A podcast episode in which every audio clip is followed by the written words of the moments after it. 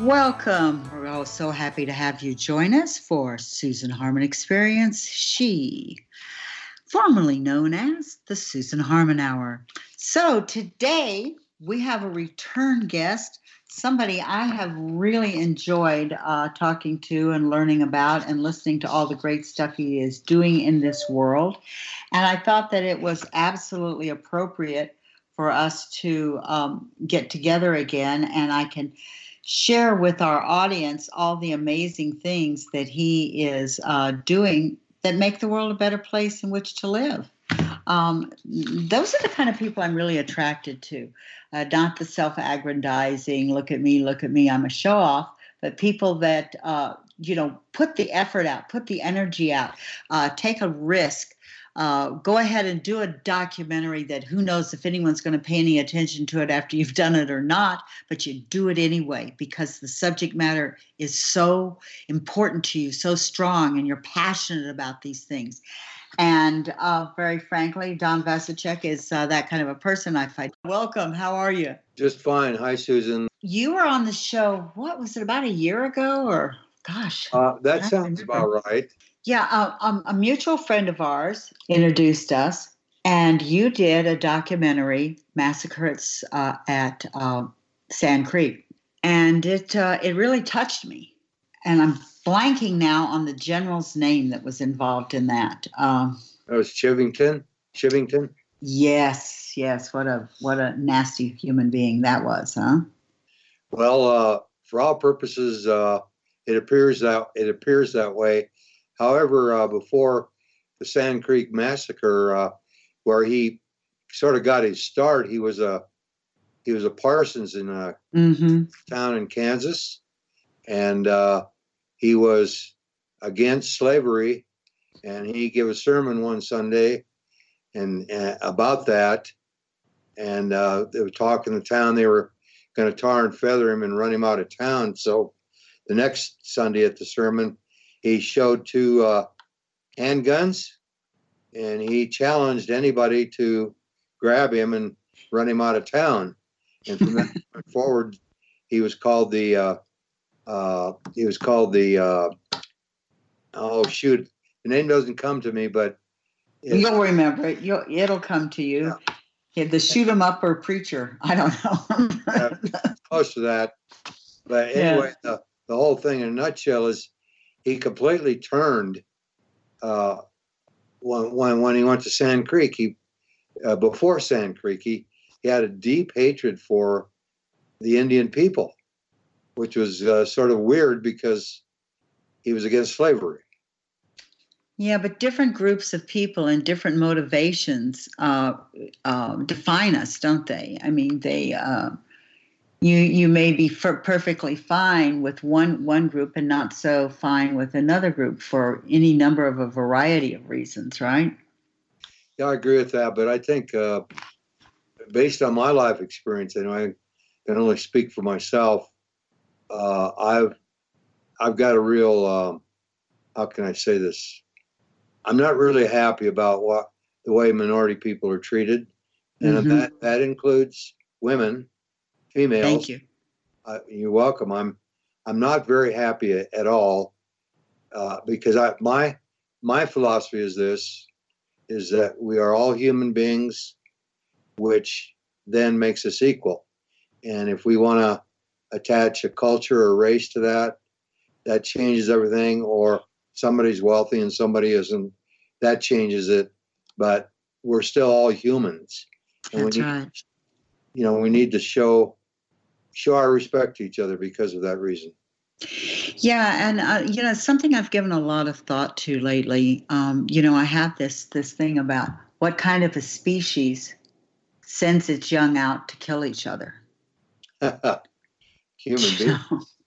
yeah, and so and so why is that? Because my belief now, this is my belief. I don't have it's not factually based. So this is this is where a lot of people these days get confused between what a fact is and what their belief is.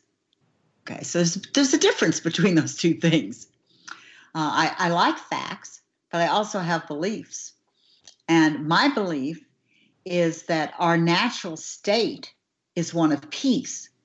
Uh, if it wasn't one of peace, we would feel good, not awful, about awful things. Um, you get a lot of young people, men and women now, both, but initially men, who you know have this i'm going to go and fight for my country. I'm you know i'm going to go out there and i'm going to get the enemy. And because i'm tribal and this is who i am and do you know what i mean? And we have to protect ourselves from them the us and them thing. And then when they actually do get out there and see what it actually what it actually means and what the destruction is and what the destruction to the soul is it doesn't feel good, so it can't be the natural state.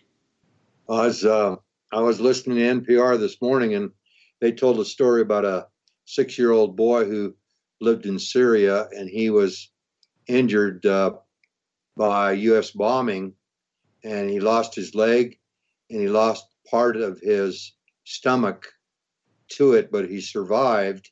Mm-hmm. And what crossed my mind at that time when I heard that story was a, a, wave of sadness spread over me. And mm-hmm. I thought, how sad that is that human beings are ignorant enough that we have to have war, that we have to kill each other. Mm-hmm. And, and, and kids, kids pay the ultimate price for that. Well, because it stays with you. Um, you know, not I, I feel myself to have been very fortunate in my life for having had so many experiences that I've had. I, I lived in Arkansas when they desegregated Central High. And, um, you know, I saw uh, things. They tried to blow up our car at one point in time. This is, you know, because blacks and whites were in the same car. And um, the, the why are you so angry? Because we can get along, you know. Um, but that's you know the daytime thing. There there wasn't as much racism after dark. Uh, you know what I mean? Well, uh, yeah, I think I do. right? Yeah. But I wasn't. Uh, maybe I'm wrong about this, but wasn't Trayvon Martin shot when it was dark, or am I wrong on that? Uh, you're you're correct. It was either towards sundown or dark. He was coming back from the store, and and the man was uh, following him. Uh, you know, he had just gone to buy some candy or ice cream bar or some some kind of snacks. Yeah. Uh, and um, uh, yeah. Uh, I, I, I had an Instagram picture at one time, and, and we're probably getting a little a little far afield here, but you're snowed in right now, aren't you? Well, no, actually not snowed in. It just we've had quite a bit of snow and real cold temperatures, but we're able to move around. Everything's okay. Okay, good. Well, that that's good. Um, but he, I, I had this picture on Instagram. If these two, it showed a picture of of the two of them with their skin colors, and then it showed an altered photograph, the exact same photograph altered, where Trayvon looked w- with white skin, and uh, uh, what's his name that shot him? I'm blanking on his name. See, Zimmerman, yeah, with Zimmerman with d- dark skin. If these two looked like these two, what would the results be? What would the difference be? yeah, that's that's that's very profound in one sense of the word. Mm-hmm. But um, I think I, am uh, probably pretty strong on this, and that's uh, based on my experience primarily with doing Sand Creek Massacre film in the interactions I had with the Indian people, which was really uh, challenging at times, is that uh, this this concept of hate, mm-hmm. hate, based on my experience, is based on ignorance. Exactly, exactly. If you know someone, this is what I tried to talk to a friend of mine, a neighbor here, who's like, "Well, don't you think we need a strong military?" I said, "No." Actually, uh, constitutionally, we were never supposed to have a standing army. We were supposed to have a militia uh, that was called up when needed. Uh, but we de- started developing a, a standing army, um, I think just right around the time of World War II. I know my father was regular army, what they called regular army. He wasn't drafted. He you know wasn't called up. He he was in the army. Uh, which was different. And it was around that time I think we started having a standing army. It might have been earlier because I'm not positive because I wasn't born at the time that they developed standing armies. So, but this uh, story, and we talked about it before, you know, uh, this in Arapahoe County, uh, the, the whole Sand Creek massacre and, and what happened and so forth. But what, what has fascinated me since then is you have been able to take this into how many schools? I mean, like a 60, 70 schools, something like this? Uh, well, uh, actually, right now it's on the cusp of being put into 67 schools. Right. Uh, but aside from that, uh, it's been in a lot of schools. I don't know how many. Quite Mhm. and that that ranges from elementary, you know, all the way through college, college, Well- universities, elementary. I went to a fourth grade class. A, a 10 year old boy sent me an email and invited me to come show the film at Mhm. his school, elementary school. Mhm. And so I did, and crowded into this one classroom where parents, faculty, and students, 74, and we showed the film. And that there's parts in the film that I turned the sound off because of what was being described and uh, at the mass what happened during the massacre. Mhm. and then uh, anyway at the end of the film i opened things up for questions and first question came from a, a little girl and she asked me this is very profound to me. She said why do people hate indians? A little fourth you know fourth grade girl a 10 year old asking that question and the school was is in a middle class to upper middle class neighborhood Mhm. so uh, You know, um, I think what happens, uh, the people don't realize this unconscious thing. We know when we, we when we created this mythology about coming into an empty land that nobody owned. Do you know the 70 million people who were, uh, you know, murdered with the European invasion? Uh, that's there in our unconscious. We know it. We just don't want to to we, the guilt guilt can, guilt's really a rough thing because uh, uh, unless you recognize it unless you acknowledge it and you do something to shift it and change it you know it just festers and becomes pus in your soul Uh, it's very, uh, very uh, riveting uh, description. I Yeah. should re- i should remember that it did sound good didn't it It- It's wow. Yeah, but it does. That's exactly what happens. And so, if we wish to evolve as a species and say, wait a minute, my ancestors did this, this, and this. Now, I met a man who was uh, descended from Sherman, and my family had their land burned and all by Sherman's march through Atlanta. You know, Sherman uh, left a standing order do not leave a virgin in the city of Atlanta. So there's that deep feeling. And he and I met together at the Gem and Mineral Show in Tucson years ago. And we embraced and forgave each other. It was it was really very profound. It sounds silly in some ways to some people, but for us, it was um, uh, archetypical.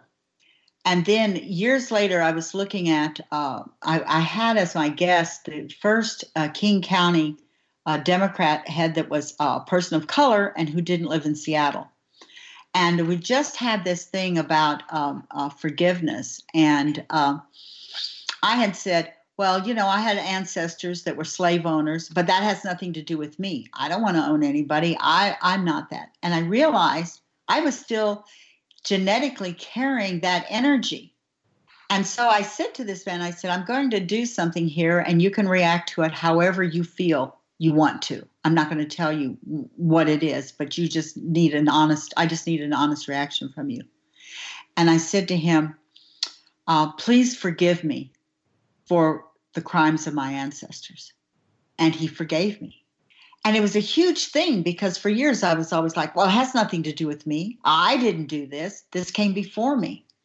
And I realized if I could recognize what I was carrying within me, acknowledge it, ask for forgiveness for myself and for my ancestors, it would create something huge.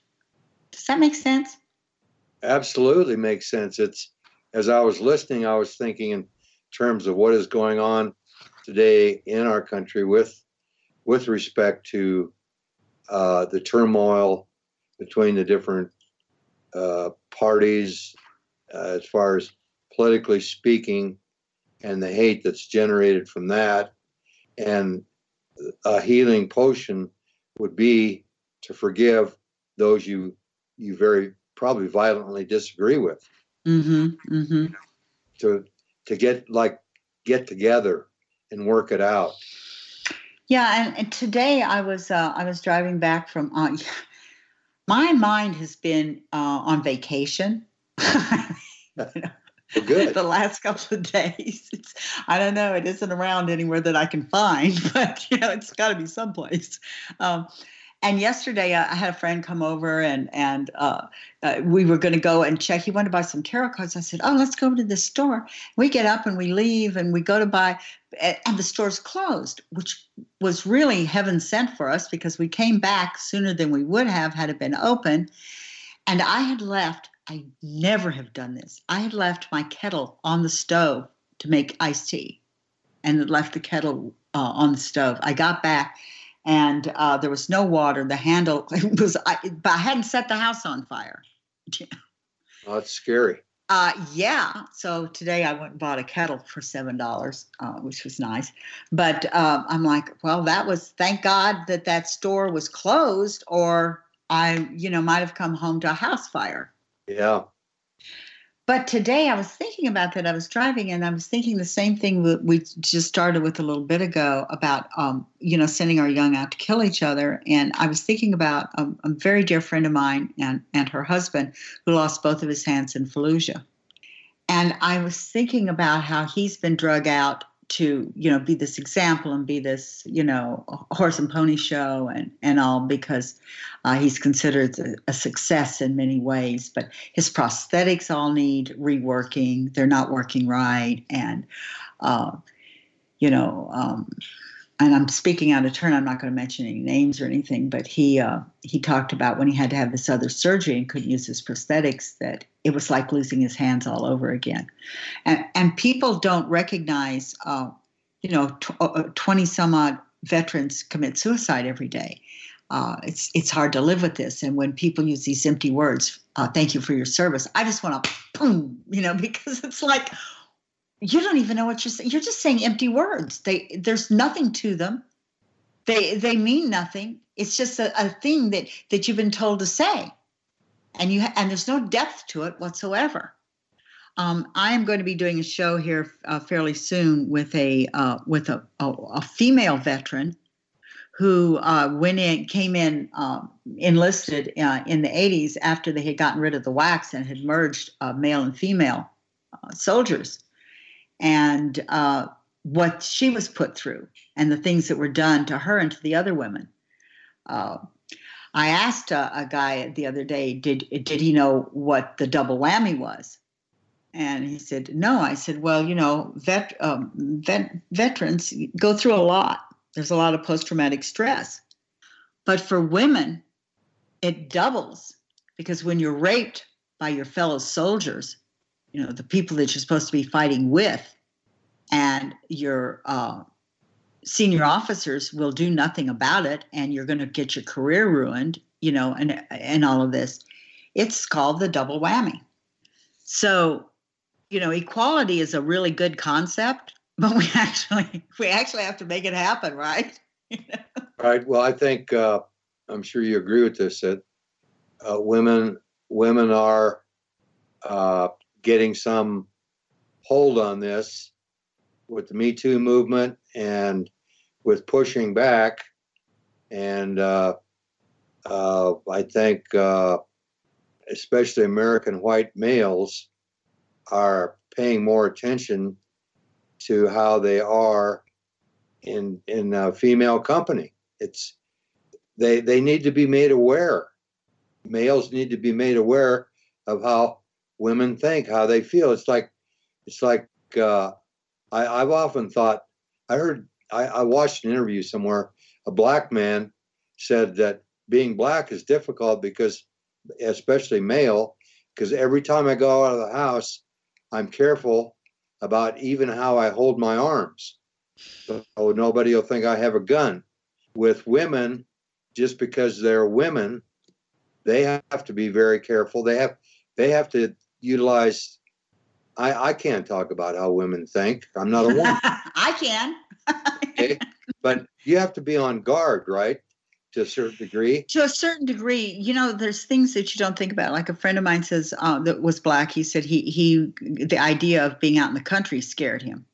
Uh, and but women, I, I don't even do it consciously. I always have my keys out, ready to put them in in my car before, in, way before I get there and I don't even think about it, but it's something that you do. You don't want to be messing around and and having to wait to get into your car if you're by yourself.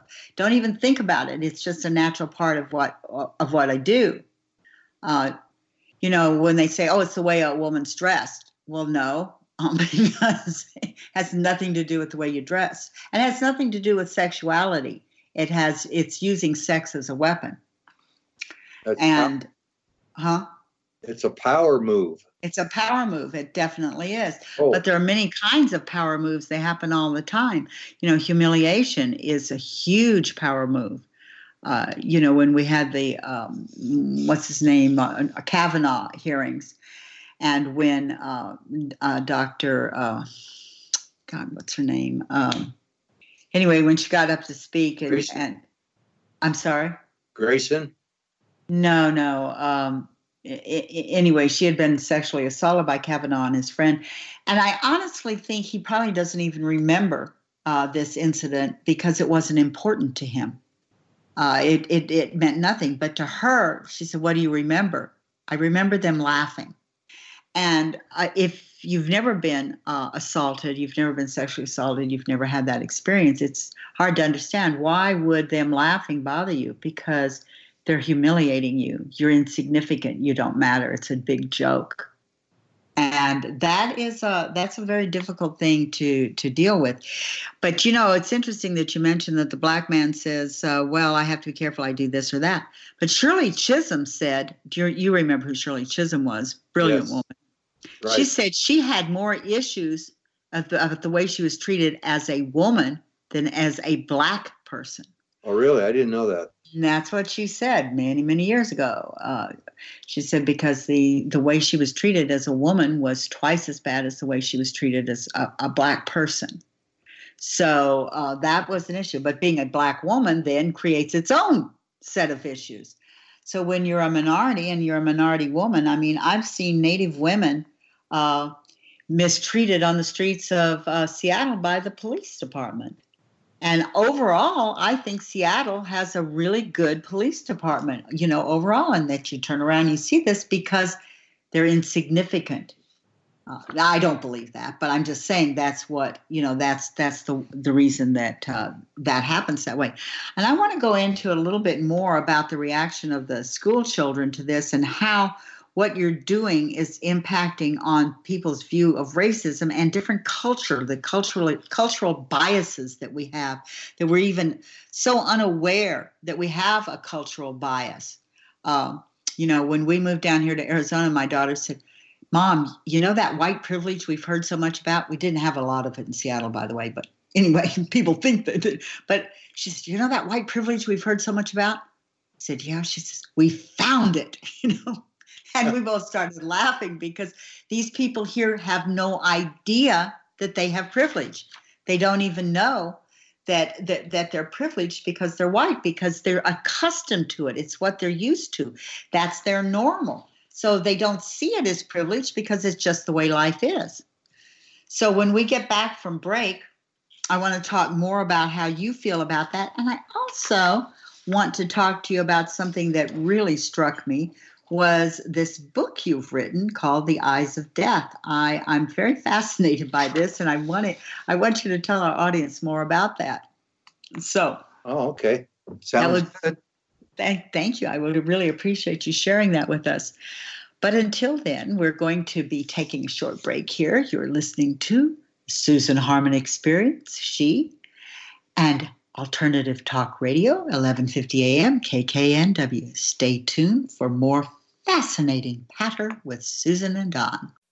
Walter Pullen, author of the book Evolution of the Spirit and the freeware astrology program, Astrolog, offers an amazing tool, specially designed for the spiritual seeker. The Labyrinth Oracle is an easy to use divination card deck to help guide one through the twists and turns of the maze of life. This deck comes with 109 unique cards with detailed interpretations for each card. Purchase options include a sparkly lined drawstring bag and a wood box to store your deck. The Labyrinth Oracle was created by a brother and sister team. Walter designed the system, and his sister Kathy brought the cards to life with colorful illustrations. To get your copy, visit astrolog.org slash oracle.htm. On Friday, Manson Mitchell welcome PR pro Steve Allen to talk about public relations and the fine art of promoting yourself. On Saturday, Lauren Archer returns with fresh insights and some evergreen advice for dehypnotizing yourself from false beliefs. Bringing you fascinating talk one hour at a time since 2007. We are Manson Mitchell, Friday and Saturday mornings at 10 on Alternative Talk, AM 1150. Conversation you won't find on the rest of the dial. Alternative Talk 1150. Welcome back to Susan Harmon Experience. She, formerly known as the Susan Harmon Hour.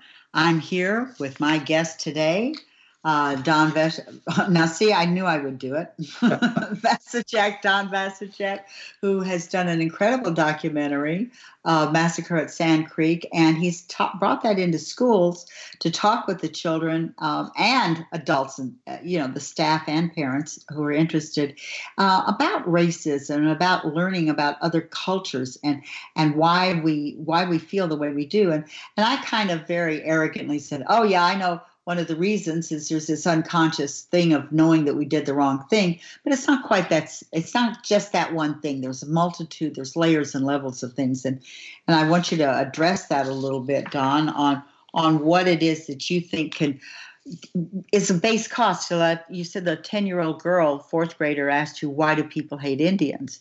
Yeah well i don't know uh, well what struck me there my answer to her was very basic because it is basic and that is, I said, uh, it's because uh, of uh, a lack of knowledge of understanding the Indian culture, or America's indigenous people uh, and their culture.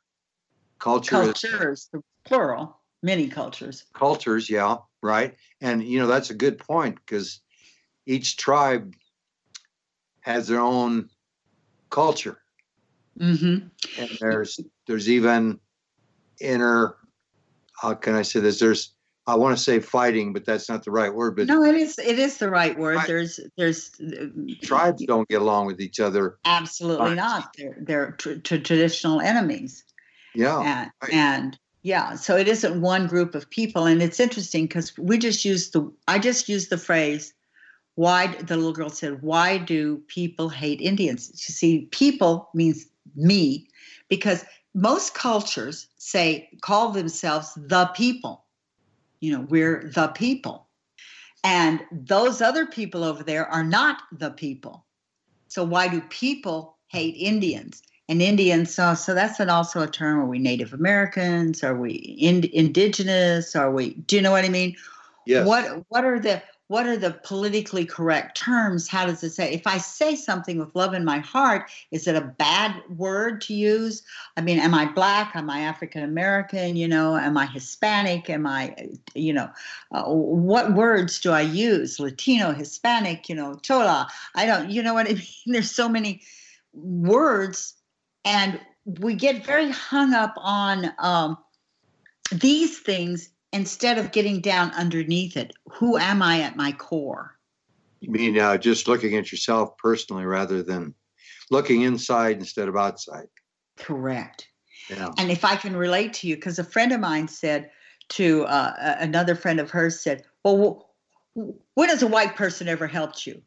And so I said, "Well, I can say back to him, when has a black person ever helped me?" And then I could say, the answer to that question is many times because my relationships with people aren't based on what they are on the outside they're based on what they are on the inside well they yeah as far as looking looking at someone uh, if they don't help me i don't care about them i don't want to have anything to do with them Right. That I I don't I can't relate to that at all. I don't look look to anybody to help me with anything. hmm It, it's again you have to you have to turn inside and look at yourself inside of yourself and and and understand who you are. Uh, the little girl, the reason she used the term people, in my opinion, was uh, she hadn't lived enough of life to understand that people aren't people are people, but they have different cultures. They have different attitudes, Right. She's 10 years old. values. Yeah, and uh, so it's like I don't know who who came up with this, but many many many years ago, someone uh, I you know defined uh, the United States as a melting pot. Mhm. Well, it still is, and and what what that means, uh, 101 definition is there's a there's a whole bunch of different kinds of cultures, races of people who are living in the same country trying to blend in into all in Americans to to make our country even better than it is. Although, in my opinion, it's going downhill with what's going on now, but politically. But um, Well, we're going to change that. It's already happening Well, I think uh, I with the new I- Congress. With the new Congress, it's starting to change. right. I I think uh, you know our democracy is that At stake. it's on the line, right? Yep. And- Well, it Yeah. ha- we, we've been a fascist nation for quite a while now, anyway. So we just don't want to admit it, but but we have been. I mean, when we talk about centrist policies and saying that everything is to the left, like college for all, Medicare for all, you know, all these things, eighty anywhere from seventy-eight to eighty-five percent of Americans want that. That's a centrist policy. Then that's what the majority of people want. So if you're to the right of that, you aren't a centrist. So you've gone so far to the right that anything that the majority of people want, which would be your central position, right? If the majority of the people in the country want a particular thing, that's not left or right. That's in the middle. That's the majority of us. It's not out on the edges. So if we're calling that to the left, there's something very, very wrong with our with our perception of what's the center. it's two extremes. It's like, uh, uh, you know, Howard Schultz, the Starbucks uh, guy, yeah. who, uh, you know, he's talking about Privilege. He's talking about centrist policy, but But uh, but it's what- not centrist. It isn't. Oh, it it's isn't. not centrist at all because again like i said if the majority of the country wants it it's not far left it's in the middle because that's what most people want your edges go further out than your big giant middle 80% want something so that means 10% on the left and 10% on the right don't okay yeah. so the majority is the center. And that's what we want in our country. But we're not talking about that. For one thing, mainstream media is controlled by big corporations, the pharmaceutical companies, the petroleum industry. They survive because those are the people that buy advertising. And that's, they're not going to say anything against tho- those people that are, are supporting them. And that's why things are warped. And this is how Donald Trump can get away with saying fake news because we know that they don't tell the true story all the time. So people know that. And when he says that, just because he doesn't like them saying things about him he doesn't like, you know, like Yeah. just because they say something you don't like doesn't mean it's fake news, you know. So if they put themselves in a very bad position. However, the Constitution says that we are to have a free press, whether we like it or not. But the very definition of fascism is corporations and government combined. And we have had that for quite some time. Well, so the, we're, uh, we're still laboring under this illusion that we're a democracy when we're not. the uh, there's there's a push, and I know a lot of people are unaware of this. A lot of Americans, the Koch brothers are behind a lot of it, and that's this autocrat autocratic oligarchy. That's Yeah. right. Well, that's been going on for quite a while. Yeah, but it's it's really gra- gained momentum. But it's losing momentum now. Hopefully, it's losing so. momen- when you look at the younger, anyway, we're getting way off the subject, but still, I can't Yeah. help myself. I can't help myself. Um, thing, things, are- things. I believe things are changing in a positive way. I know people uh, don't want to hear that, but when you, when you, when you have a Meghan McCain, who has criticized Alexandria uh, uh, uh, Ocasio Cortez. Ocasio Cortez has said this, and then she praises her, you know, because she's speaking she's speaking the truth. When people stand up and speak the truth and aren't, aren't worried about, am I going to get reelected? Blah blah blah. She's like, no, I'm just going to say it like it is. This is what I believe. Why do you think young people love Bernie Sanders so much? It's not old people, it's young people that love him because he has stood for the same things his entire life and he has stood up and been counted time and time again. You can smear him all you want, but the truth is, you know, what is it? The proof is in the pudding. This is how he's lived his life. And uh, that's what people are seeing. They're saying, well, wait a minute. Where are you criticizing somebody who's done all of these things? This is how he's lived. This isn't talk to him. This is authenticity. And that's what people crave. They want authenticity. They want what's real. They don't want you to say what you think I want to hear because you want to keep your job. They want to know that you've thought this all along. You didn't just change to that because it's become popular. Now, Anyway, I've got a soapbox under this arm and a soapbox under this arm, and I just set them down and step up on them and just go for it every the Well, good for you. we need more people like you. Oh, thank you, thank you. I have music to my ears. Speaking of which, music to my ears, I want to change the subject just a tad if we can, because I just um, I was fascinated by this book you wrote, The Eyes of Death. Can you tell the audience just a brief little bit about what this is? Because I know we're talking about psychic ability here. That's exactly it. And it's uh, it's a story about a teen girl who uh, sustains a head injury in an accident, and it changes her from uh, the most popular girl in high school to someone who starts seeing that people are going to die without warning, and he try, she tries to save their lives, and she fails every time. Mm. So she's challenged. Her her sanity is being challenged, uh, as opposed to accepting the fact that she can't change the natural course of events in Mhm. life. hmm Basically, it.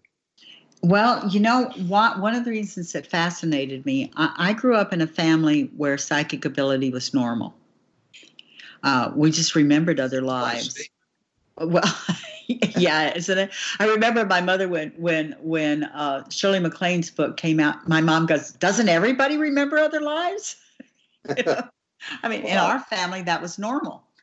And uh, you know, you call my my mom. I'd be off at college. My mom would call and say, "What's wrong?" I'm like, "Oh, mom," yeah. Uh, or you know, we need one more bracket for something, and you look down on the floor, and there it would be. You know, I mean, just it wasn't there before. You know, so so that's all very normal kind of stuff to me. Well, my sister had something that happened with her that was very uncomfortable for her, and that's why your book. I'm bringing this up because of your book.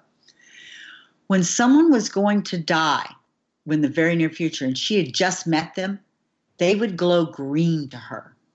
She'd look at them and they'd be glowing green.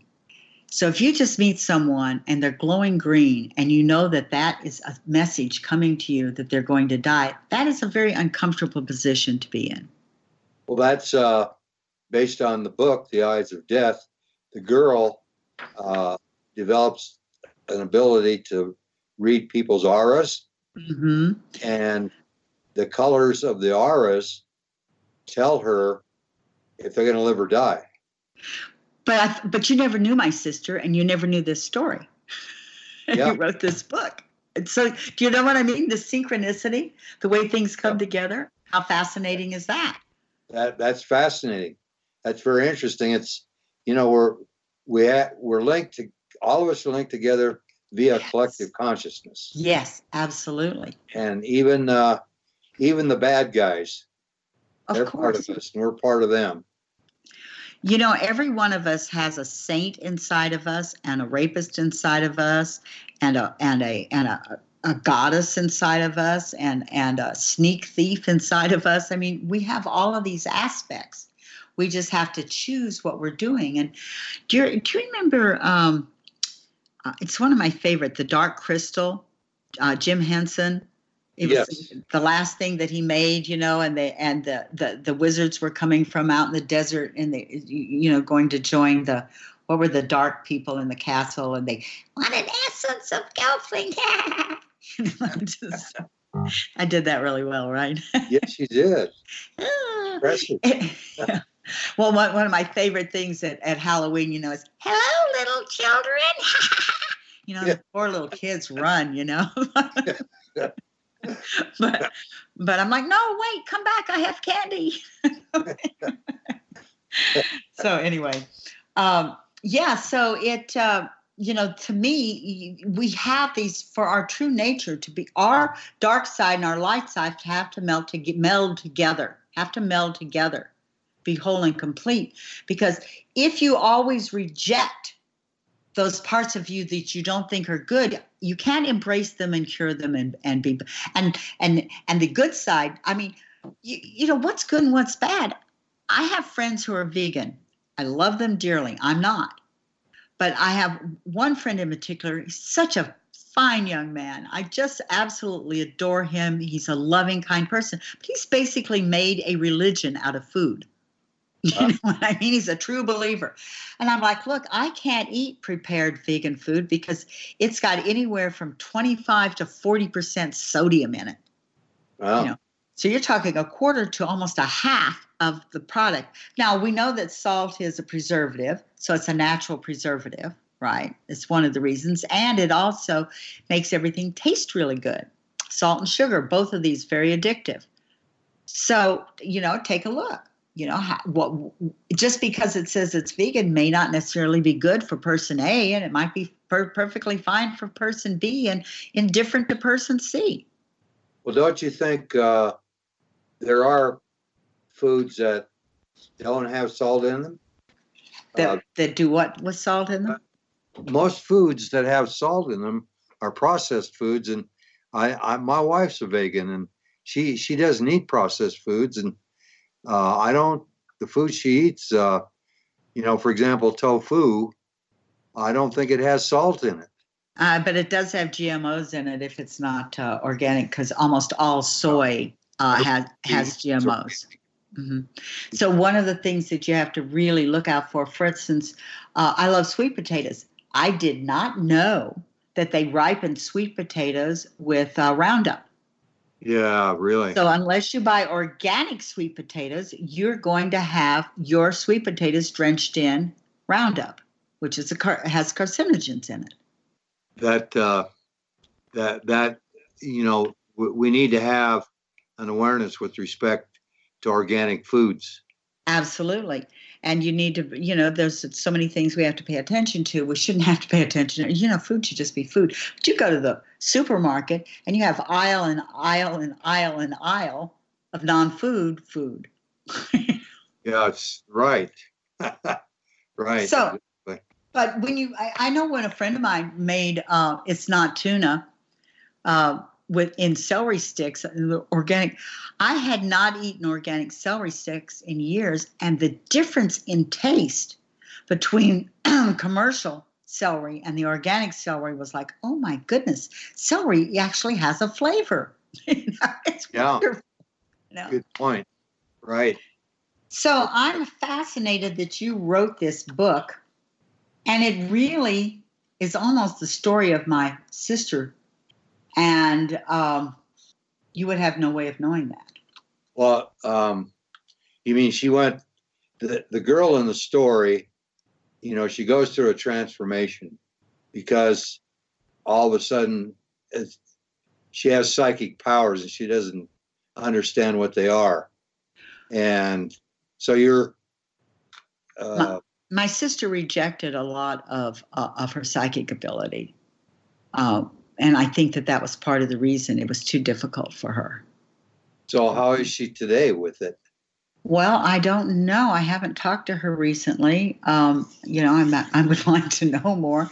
She's a beautiful human being. Um, she has. She was always a hypochondriac. I shouldn't be saying all this on the air because she probably.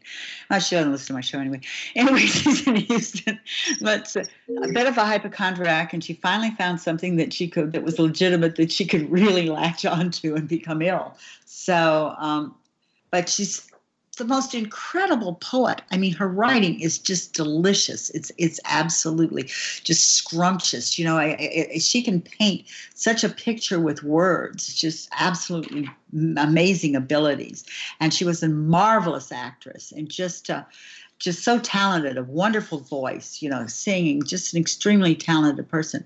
You know, you know, they always talk about people that are wannabes yeah. in, in, in, my family we're we're could have beens and should have beens you know?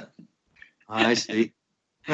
So that but i i'm also i love what the way you're living the way that your your your your passion for life and how it's how it's coming out with your writing eh, you know and what you're doing. How if somebody wanted to get a copy of uh, the eyes of death how would they go about doing that?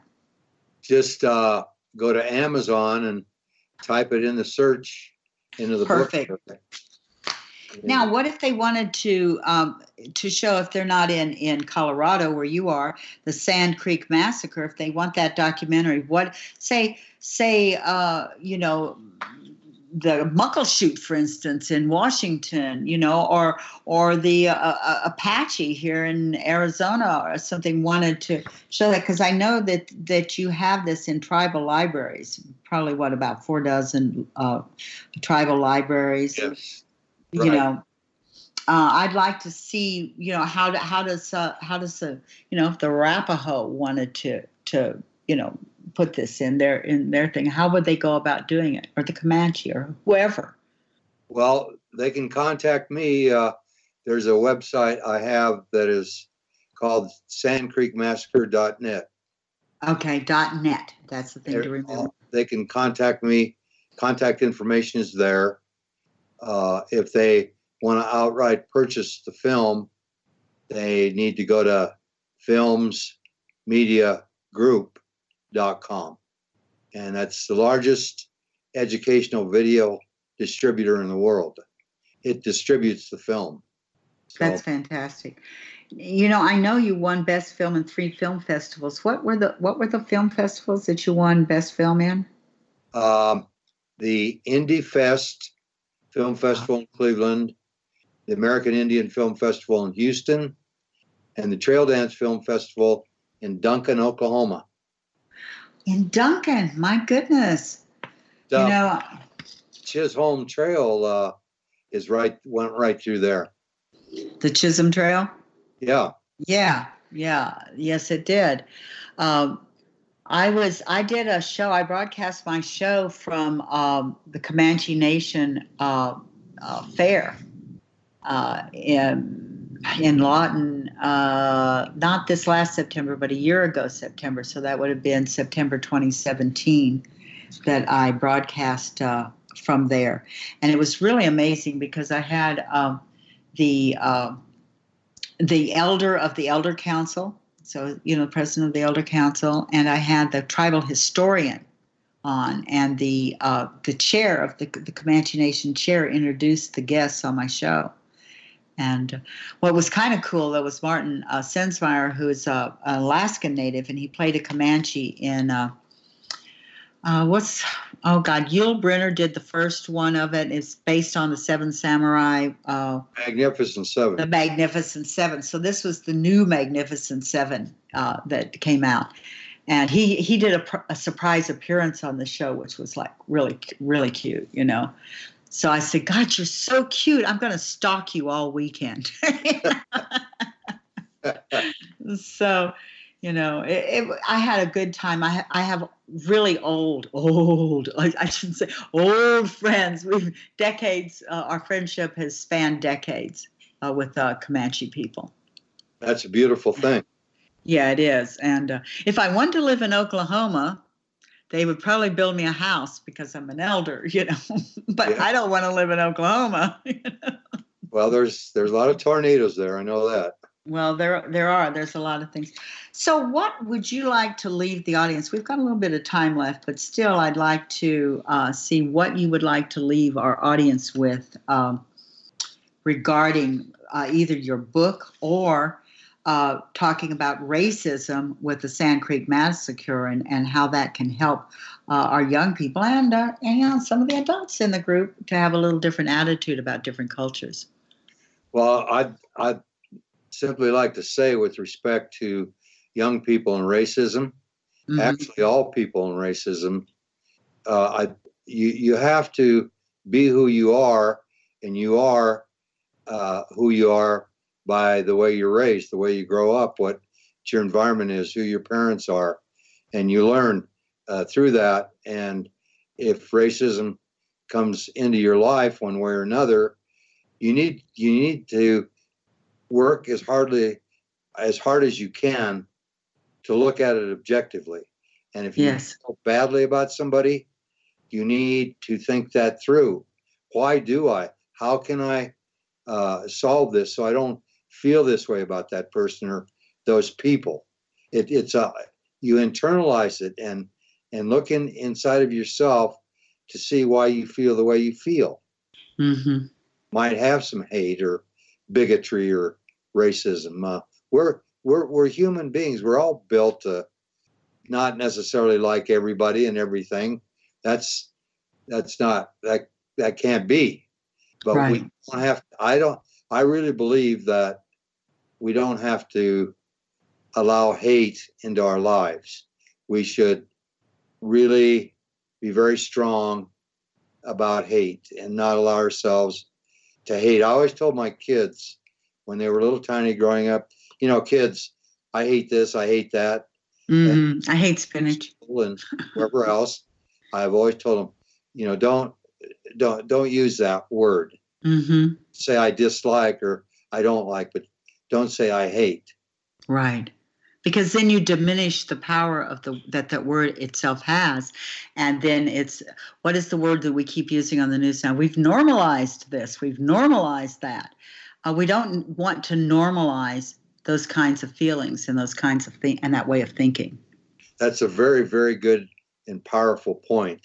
uh, Normalizing it and Mhm. and assuming that, well, you know, it's like everybody else feels the same way I do, so it's okay. Yeah, but it's not. It's not okay. And the one of the main reasons it's okay is because you are allowing yourself to feel that way. That's right. That's not okay. no. And you can learn. You can learn.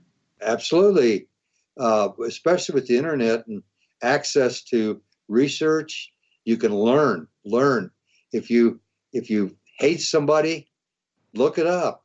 Why? Yeah, why do you hate that person? Hate What's the real reason? All right. Well, I have so much enjoyed having you on the show today. It's just been a really fast moving hour. I mean, we covered a lot of territory. We just, we kind of went from pillar to post. I mean, Yeah. things we did, had no idea we were even going to talk about. But that's the way it works on uh, Susan Harmon Experience. Sometimes we talk about more than uh, we plan to. Well, that happens a lot. But thank you so much for joining me today, Don. I really appreciate that. I hope our audience will look up both uh, your documentary, A Massacre at Sand Creek, and uh, your book, The Eyes of Death. Uh, both very interesting topics. And what I'd like to say before we leave to everybody in our audience, please, folks, remember that there is one thing that you can do that will make a difference in your life. And that, my friends, is to keep on dancing.